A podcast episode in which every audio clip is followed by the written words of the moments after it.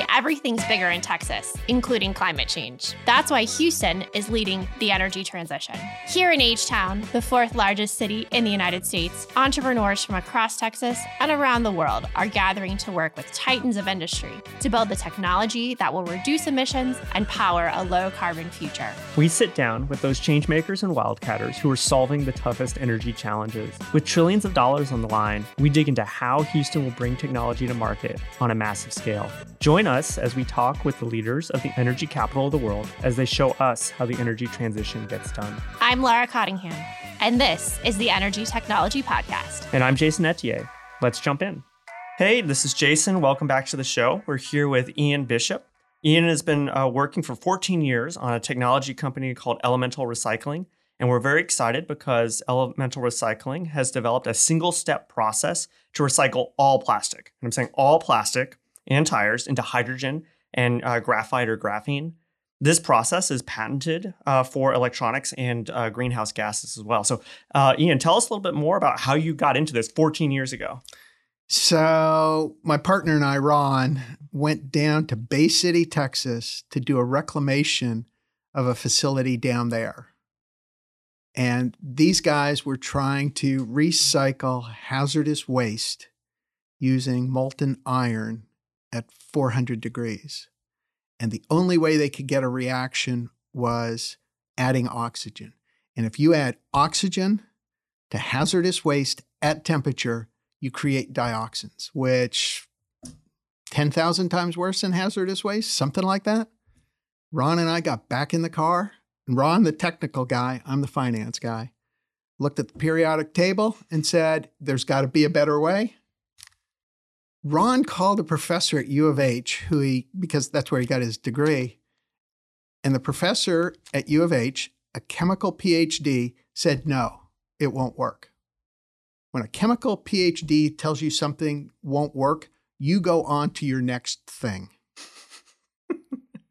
That's what we thought we were doing. Two weeks later, he called us back and said, come on down. He whiteboarded the entire chemical equation over a couple hours. He goes, yes, what you guys want to do will work. I don't know if you can make any money at it, but it will work. And that's what started it all. Mm. And that was with greenhouse gases. So we're patented. We have eight patents, actually, mm-hmm. Jason. Mm-hmm. Um, greenhouse gases, V O Cs, particulate matter, coal gasification, plastics, tires, chemical weapons, propellants, munitions, electronics, essentially all organics.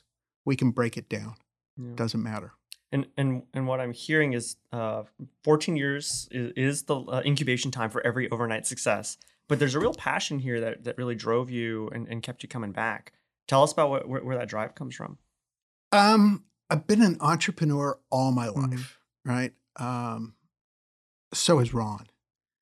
So we have uh, the very first thing, very first project that Ron and I actually worked on together was a margarita machine.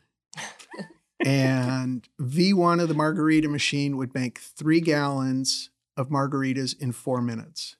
V two was two minutes. V three was minute and a half. V four was portable. This was back in two thousand, two thousand two, something like that. Mm-hmm. We just couldn't get it manufactured cheap enough. So that started, that kicked off the whole thing with Ron and I. And we started working on things like this. And he always has been an entrepreneur. I've always been an entrepreneur. This is my fourth owner-operator company. So it wasn't new to me. Mm-hmm. Um, and I've always been hands-on. So um, I'm I'm the president, C F O, and chief forklift driver for Elemental. um, Ron is the chief technical officer, but he is also the one that puts on the spacesuit because we're using molten metal so we don't get burnt. So I mean, it, it's it's one of those things we just.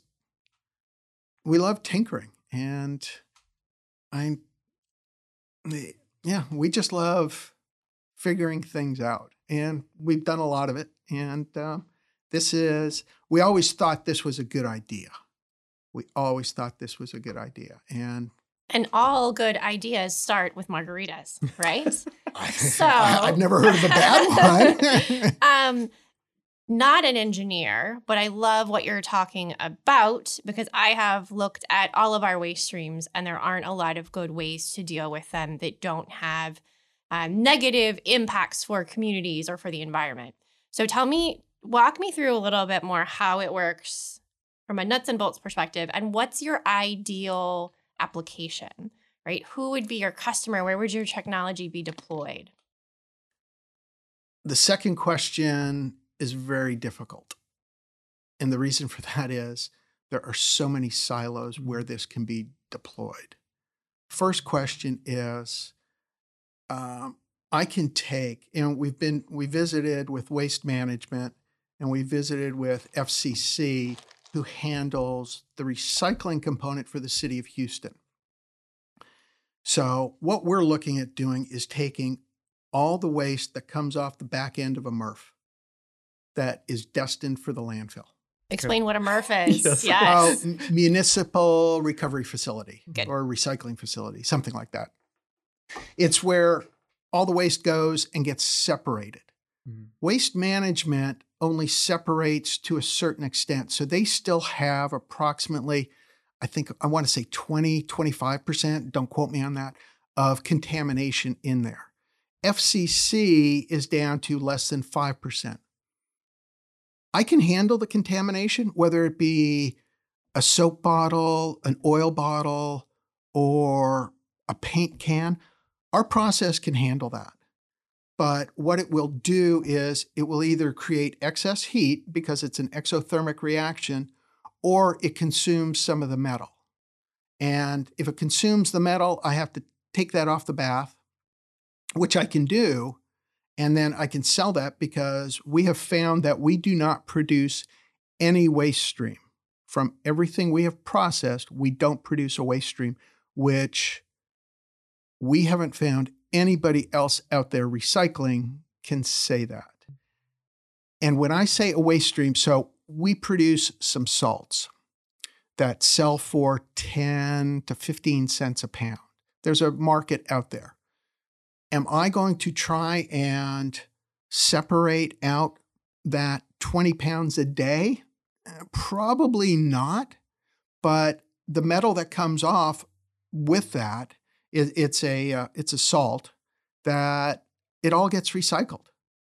Um, I mean, at the end, of, I'll, I'll tell you the metal we use. We use aluminum. Mm-hmm. So if nylon goes through, which people have trouble recycling nylon, it has an oxygen molecule. Well, that creates alumina. Well, alumina. We scrape the alumina off and sell it back to the aluminum producers for money. And that is way down the value chain for them because they only have to then use twenty percent of the energy to recycle that alumina back to aluminum. Yeah. And it's the same with uh, if we take P V C or fluorines or iodine, um, that can all get recycled. So no one else. So, so one of the questions, so aluminum, I, I have not looked at material sciences in, in over a decade. Is aluminum, a, uh, alumina is a salt? Yes. Uh, okay. And so that is the aluminum reacts with the oxygen. It gets bound. It is still a waste stream, but it has that valuable aluminum molecule in there. And people already have processes to extract it. And and I would assume, I believe most aluminum, when it's coming out of the ground anyways, is already bound. You never get a pure, no, pure no. ingot, as it were. And so this is a known process. And, and you're able to give them a very, a, a relatively pure sample of this alumina that they already know how to work with. So, and right. if we get high purity alumina, it actually sells into the uh, electronics market at around seven bucks a pound, mm-hmm. but it's got to be ultra pure. We're not looking at that because we're going to, we create hydrogen and graphene. Uh, that's our market. Mm. That's our market. And, and why those two markets? Um, because if you look at plastic, uh, a plastic, a plastic water bottle is eighty-three percent carbon and seventeen percent hydrogen. So our production machine is designed for fifty thousand pounds of feedstock a day. So in general, I would get forty thousand pounds of graphene a day, which that has a market value of anywhere from twenty-five to four hundred bucks a pound from a waste stream that is destined for the landfill. So waste is not sexy, right? When we think about climate change, people talk about um, renewable energy, right? We love clean energy. Uh, people in Houston are very excited to talk about hydrogen, which we can get into. But when we think about trash, right, people care about it being picked up on time more than anything else. Um, but it is also a resource, right? Every everyone generates trash. Every city has a landfill. Cities have a M R F um, that more people need to know about. You should go visit your local M R F if you haven't. It is a really interesting yet somewhat smelly experience, um, but very cool because you see the enormity of our waste impact. And one of the things that I was always looking at at the city of Houston, and it's very hard to do, is how can you monetize that, right? That that, that is a resource that every city has. You, if you could find a way to sell it or at least get someone to take it off your hands and turn it into something else rather than landfill, because that is just a cost. And it's a cost that's going to exponentially skyrocket. Um, I think the city of Houston's landfills are supposed to reach capacity in the next like twenty years or sooner, and it's probably yeah. much closer to sooner yeah. because during the pandemic we had this explosion mm. of single use everything. Um, so I'm I'm really excited that you're thinking about this. Is it something where you said you're looking at F C C and Waste Management, so they are residential and commercial?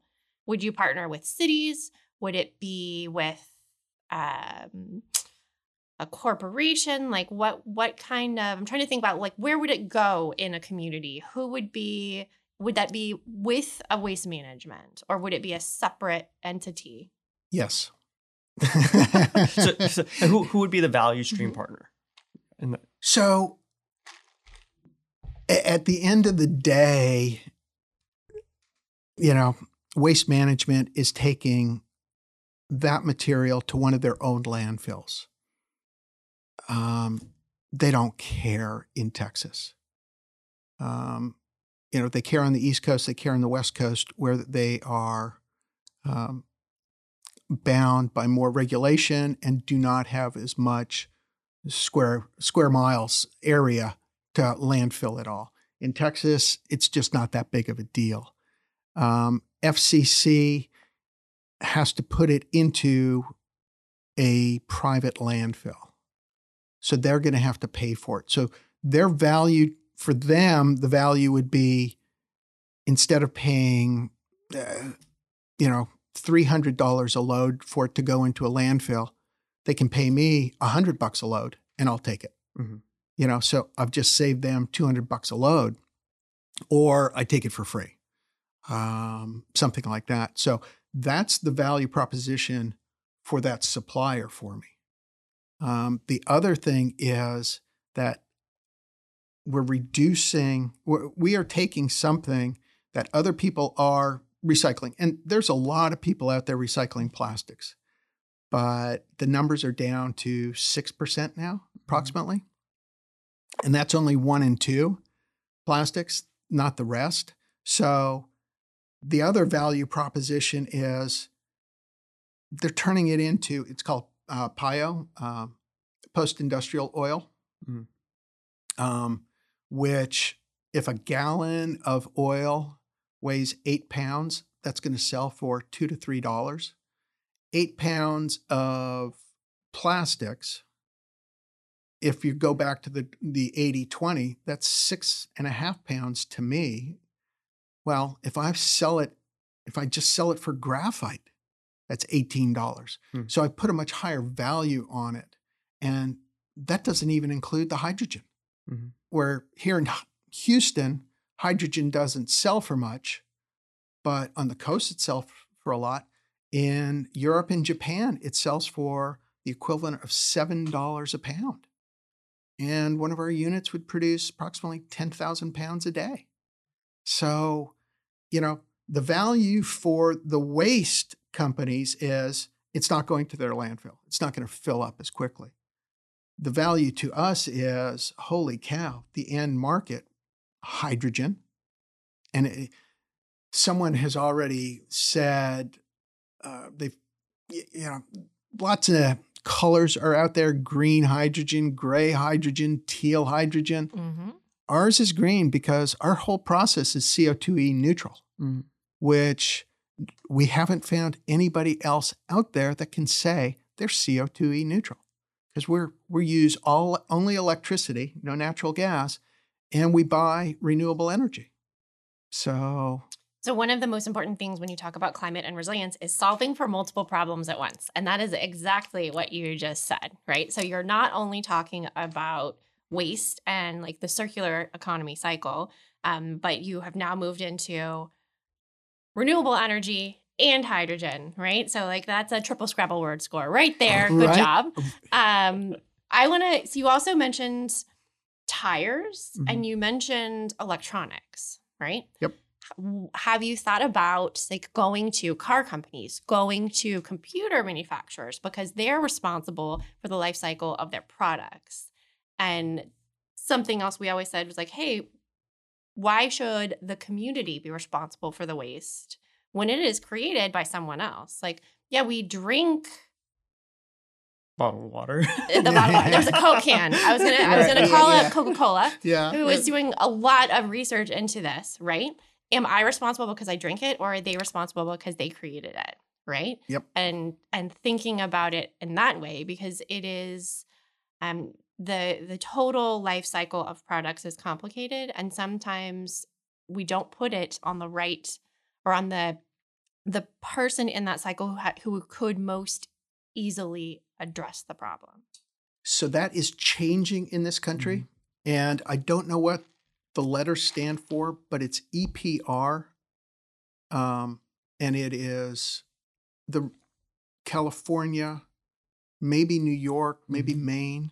They are now laws on the books that the producer of the product is now responsible for that being recycled.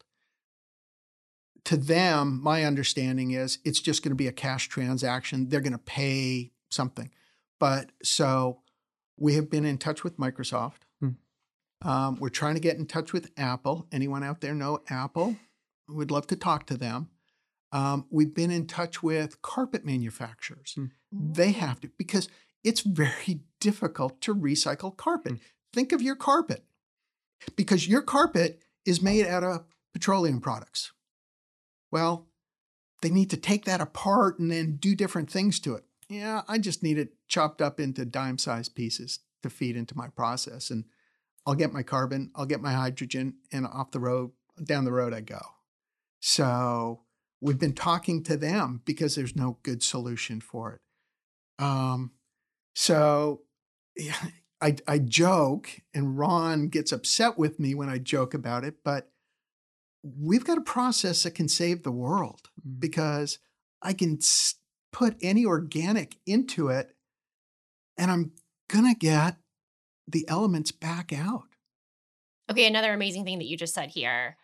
He said he wants to save the world. Nine times out of ten, entrepreneurs and mm, people want to change the world, right? They talk about, I want to change the world, which is great.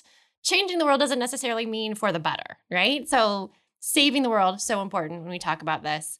And it sounds a little fluffy and everything, but when we're talking about climate change, like there are very real, there are very personal implications. So I so appreciate that you said that.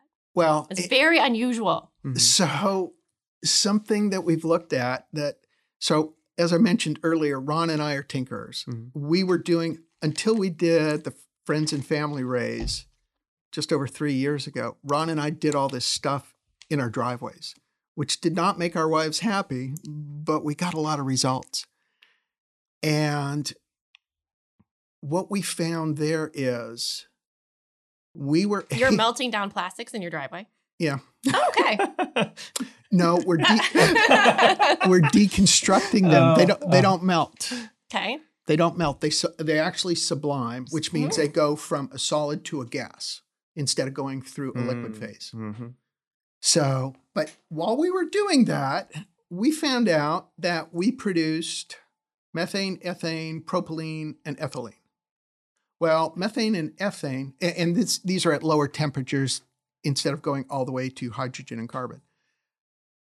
We found out about that, and if you look at the problems of India, and I don't know if this number is correct, but what I've read is three hundred million people in India still cook with charcoal, right? Mm-hmm. So think about cooking, using your grill with charcoal. It takes twenty minutes to heat up, right, before you can even throw something on. So India has a huge plastics problem.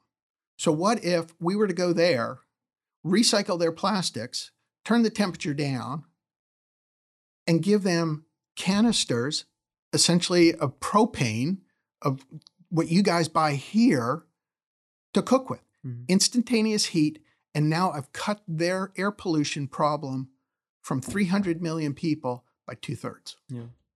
Now, am I going to do that? No, I'm too old, uh, you know.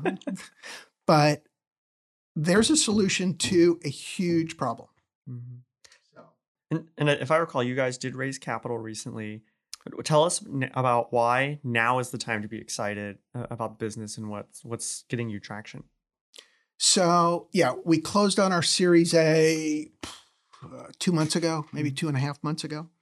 And that gave us the ability to issue the purchase order to build our first production machine.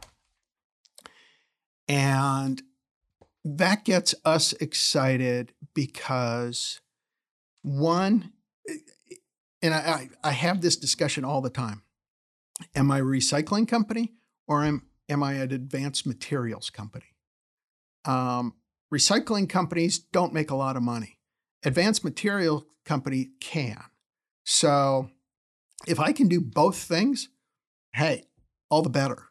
And what gets us excited about being an advanced materials company is we've talked with Boeing, we've talked with Hyundai, we've talked with Ford, because they all put graphene into their vehicles. Side note, um, uh, Shelby is building a uh, Cobra Mustang, and the body of it, instead of aluminum, is going to be made out of graphene and carbon fiber. It will weigh eighty-two pounds, and graphene is two hundred times stronger than steel. So if you think about that, if I can reduce the weight of a car by thirty or forty percent, I need I now need a smaller engine to still get the same amount of towing capacity or speed or whatever the case may be. So you look at it that way. Or uh, one of our um, PhD consultants came up with what's called a master batch paint. Um, and they had put it on um, some fishing trawlers in Nova Scotia or Newfoundland. It increased their efficiency through the water by twenty percent, and it decreased the amount of growth on the hull. So now they don't have to clean the hulls as often, and they can go further on a gallon of gas. Mm. Uh, holy cow. I, I mean, I've solved the recycling problem, a plastics recycling problem, and now I'm making things more efficient? Okay. Oh, yeah, and I can make a buck? Check all the boxes, baby. Right? Save the world and get paid so, while doing right. it. Right. You're making... Ca- recycled cars. Would those cars then be recyclable? If you had a, if it was made out of graphene, would would you then be able to take it back? So, right now we're looking at that question in regards to windmill blades. Yes. We think so, but we there are so many paths to go down. Um. We're talking with DARPA and defense contractors about recycling munitions, propellants, and chemical weapons. Right now, they're just treated and landfilled. Well, their makeup, their elemental makeup is hydrogen, carbon, nitrogen, oxygen, and maybe something else. Okay, so I get graphene, nitrogen, which is what, seventy-six percent of air. I get some alumina, and I get some hydrogen. holy cow, I've just monetized something mm-hmm. that was thrown into a landfill again. Mm-hmm. So can we do other things? Yeah, but I've got a silo for munitions propellants. We modeled that if we were to get two hundred thousand crushed cell phones a day, we would recover two million pounds of rare earth elements a year. That's one machine the size of a Suburban.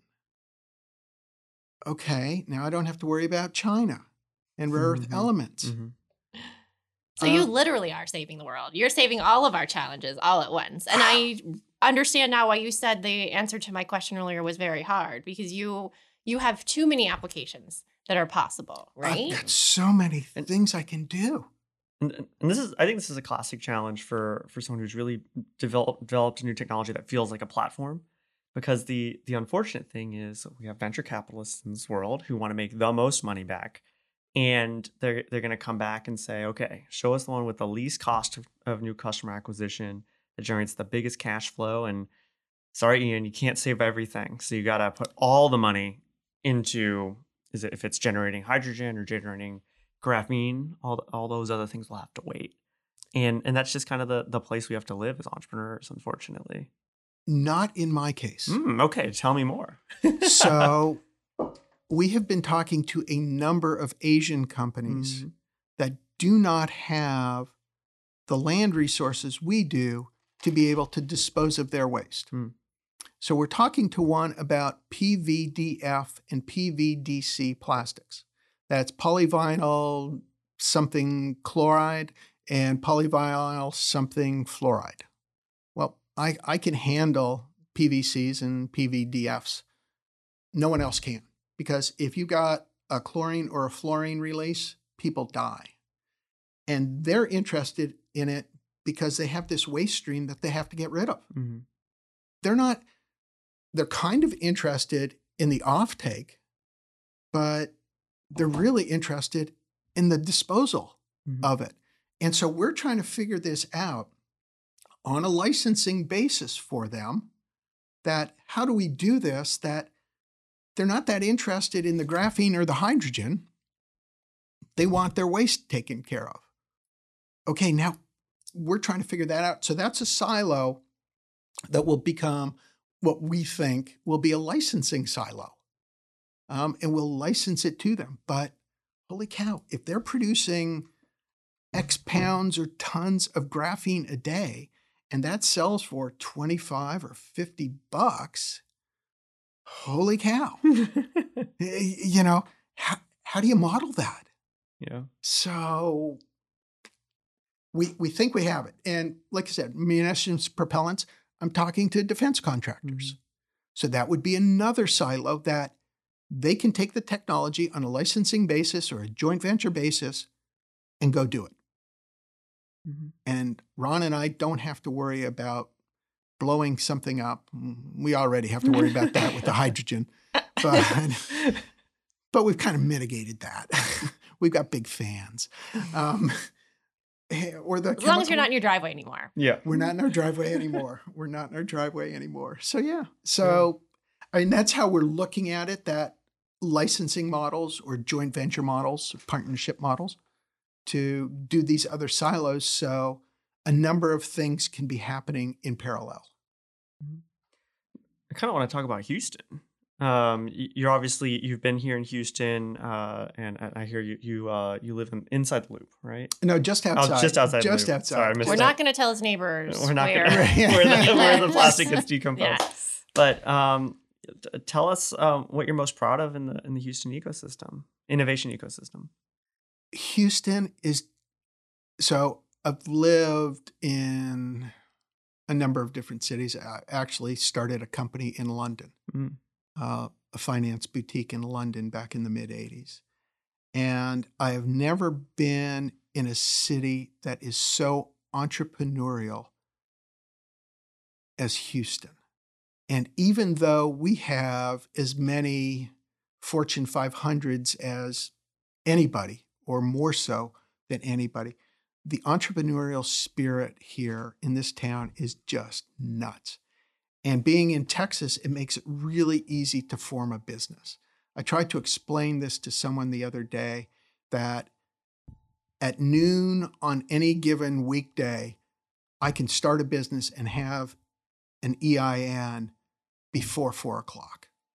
You can't do that in most states in this country, but you can here in Texas. And then in Houston, everybody's willing to help you go along. Mm-hmm. Um, and if they don't know who, if they can't help you, they will try and figure out who they know that will be able to help you. And, and it's been that way. I moved here in nineteen ninety from London, expecting to go to Hong Kong. I, I did my master's here, and I've been here ever since. I love this town, except for August and September. um, a little warm. But this town is just phenomenal for small business, just phenomenal. And that's what I found. And uh, I got my four minutes of fame at the Rice Energy and Technology Venture Forum a couple weeks ago. And if anyone was there listening to the forty, I think it was forty pitches, you know we're in good hands. I mean, you know, this whole screaming from the mountaintop about climate, yeah, we got it. Yeah. We got we got this. We do have this. And so you worked with U T, uh, you worked with U of H, right? We worked. Um, we chemistry, have, PhD, back in your early days, you're part of Rice. So like we have, we have support from institutions all across the city. And I hadn't thought about this before, but the way you said it, it's not that we don't have entrepreneurs, is that we just have a lot of really large companies also that kind of overshadow oh, what's going on here. Very much so. Very much so. And, you know, we have a lot of large international banks here, and they're all hunting the elephants with the large corporates. But if you can get into one and you're looking to get into a foreign market, they can help you a lot. Um, and that's what I learned my time in London, and I brought it here. But the local bankers, yeah. But, but we've got a lot of good small banks mm-hmm. that are technically able to help you. And it's just, it's nuts as far as that goes. It's good stuff. We also have a lot of trash. So I feel like this is a good place for you to be in general. Um, that like waste issues are so personal. In the city of Houston, like illegal dumping is one of the number one things that people complain about, and that has to go back to um, just the nature of our waste pickup, and that um, it's some places it's just harder than others, and there's a fee, and so people are finding, you know, alternative mechanisms that are not good. They're going to communities that do not need that. The city doesn't have enough resources, and so in terms of the places where technology like this could have an immediate impact. Yes, I don't mean to add another one to your list, which is very long, mm. but um, I like to think about climate tech in terms of how do you get it to the places and the people that need it most, not just what will make V Cs the most money. You can find mm. that connection of both. That would be amazing. But so as far as that goes, because the unit's the size of a Suburban, mm. can be tr- it's transportable. It's going to be uh, manufactured in upstate New York. They're going to drop it on a trailer, bring it down here. And it's supposed to be plug and play. So instead of hauling trash, which doesn't have a very high density, we would go to the locale. So we've talked with, I mean, San Diego reached out to us. Phoenix has reached out to us. Um, as more and more places find out about us, because we were black box for a number mm-hmm. of years, um, as more and more places find out about us, they're reaching out to us. And they want us to come there. So you don't have to transport the trash, but if you transport the graphene, which has the high value, um, transporting hydrogen is not easy. Mm-hmm. Um, I think hydrogen will be directed energy. It'll have to be local, produced local and used local, um, or in long haul trucking. That's my personal opinion. So I want to give you a little bit of a hard time. And I, I heard you say you're making these in New York, and, and I'm thinking, okay, what would what would you need to make it uh, here in, in, in the Houston area or in Texas? Is there is there something special about New York where you had to go there to get the, get the right resources? The firm that's making it is based out of mm. Seattle. Mm. They have proprietary technology mm. that they're putting into the box for us. Okay. So I, yeah. you know, they reached out to a couple people here in Houston to manufacture some of it for them. Lead time was just too long, um, but it's it's their proprietary technology. Mm-hmm. And I mean, they're a seven hundred million dollars a year company. They're global. Um, it just so happens, I mean, they're New York, they're Ohio. There are a number of places around the country. Mm-hmm. Well, so. One of the benefits of the I R A is incentives for domestic manufacturing and incentives if you're in an energy community, which all of Texas is an energy community. Right. So maybe check back in. Maybe their um, outlook has changed. Or maybe there's the, someone in the audience who can help us get it made here. Make life easier. Make life easier. Yeah, yep. Yep. It's not easy to get to upstate New York. Yeah. So so one of the things that I like to talk about is um, we have a few hidden gems here in Houston. Um, I think you, you mentioned like the Rice um, Energy Technology uh, Venture Conference. Um, Brad Burke has been running that program for, for a number of years. It is a very tight show. Like it, oh. great investors, great investor networking, um, and great pitches. It, uh, are there other like hidden gems in Houston that, that you think only happen here that other people should know about? Well, you know, the Rice management, they're they're building the ION mm-hmm. district. Mm-hmm. And the groups down there, what is it? Uh, ION, I've been there. Uh, Greentown, I've been mm-hmm. there. Um, those are great in the in the in the eco structure here in town. Um, I can't say enough good about both of those. I've, mm-hmm. I've been to both, been to presentations in both, and they're doing a knockout job.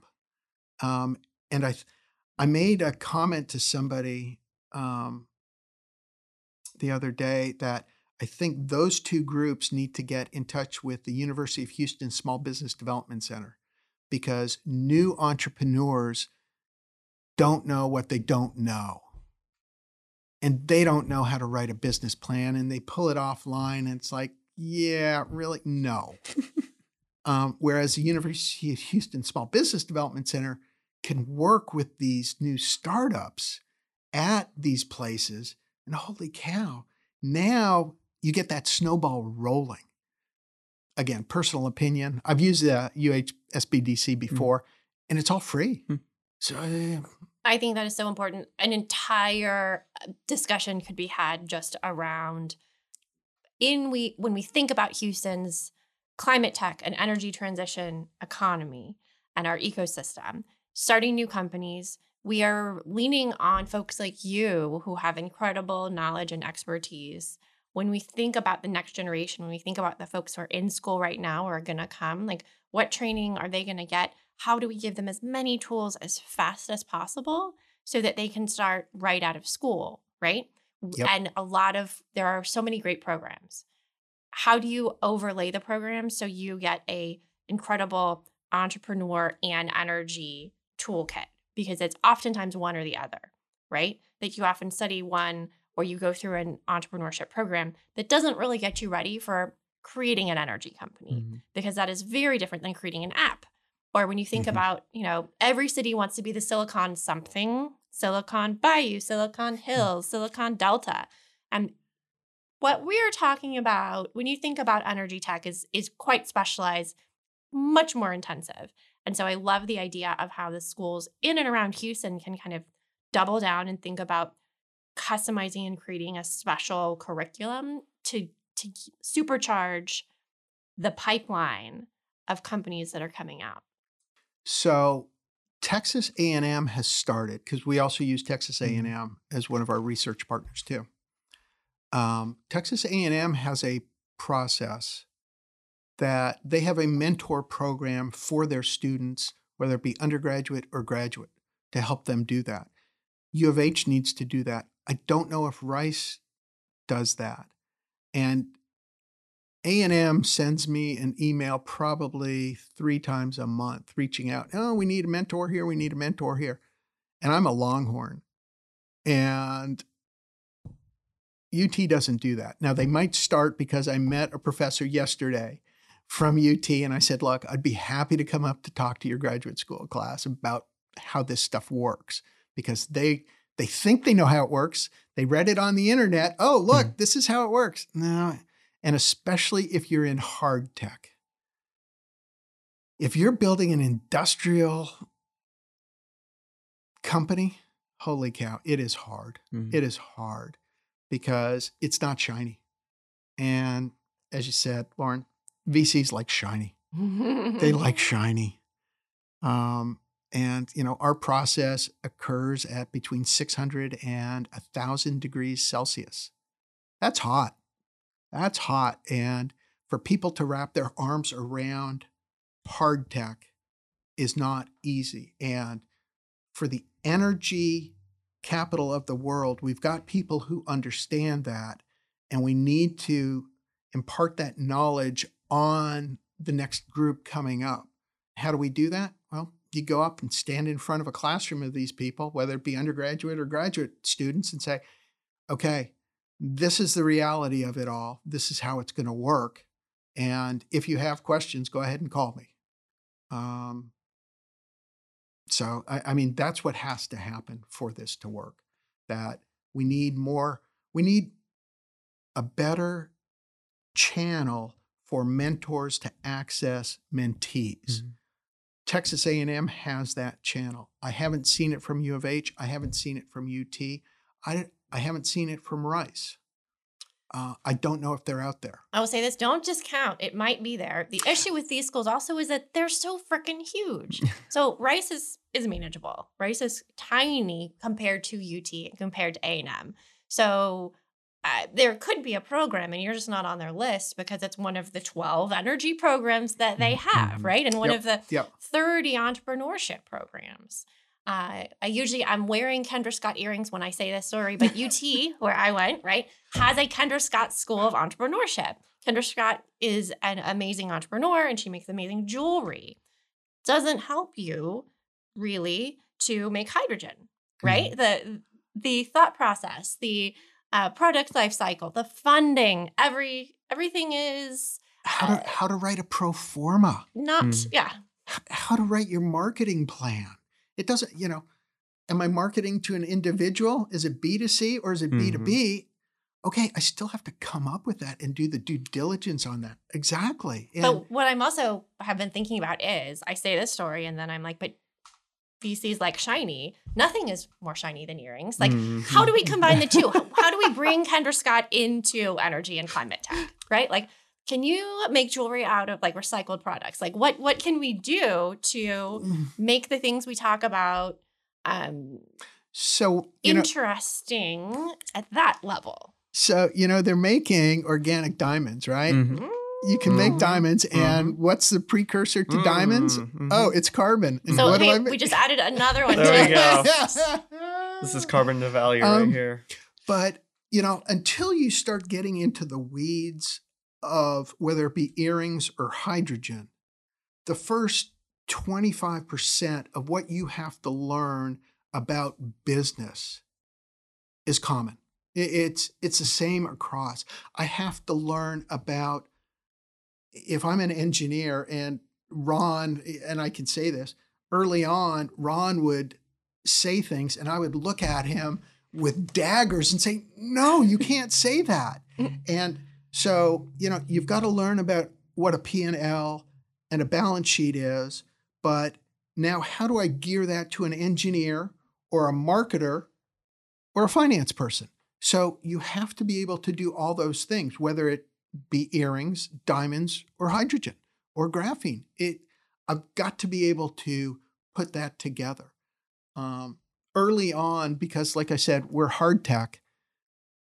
Ron and I, we would laugh because I bet you we put together twenty different decks, mm-hmm. thirty different decks, because someone would say, oh, there's not enough finance information. Oh, there's not enough technical information. Oh, there's not enough market information.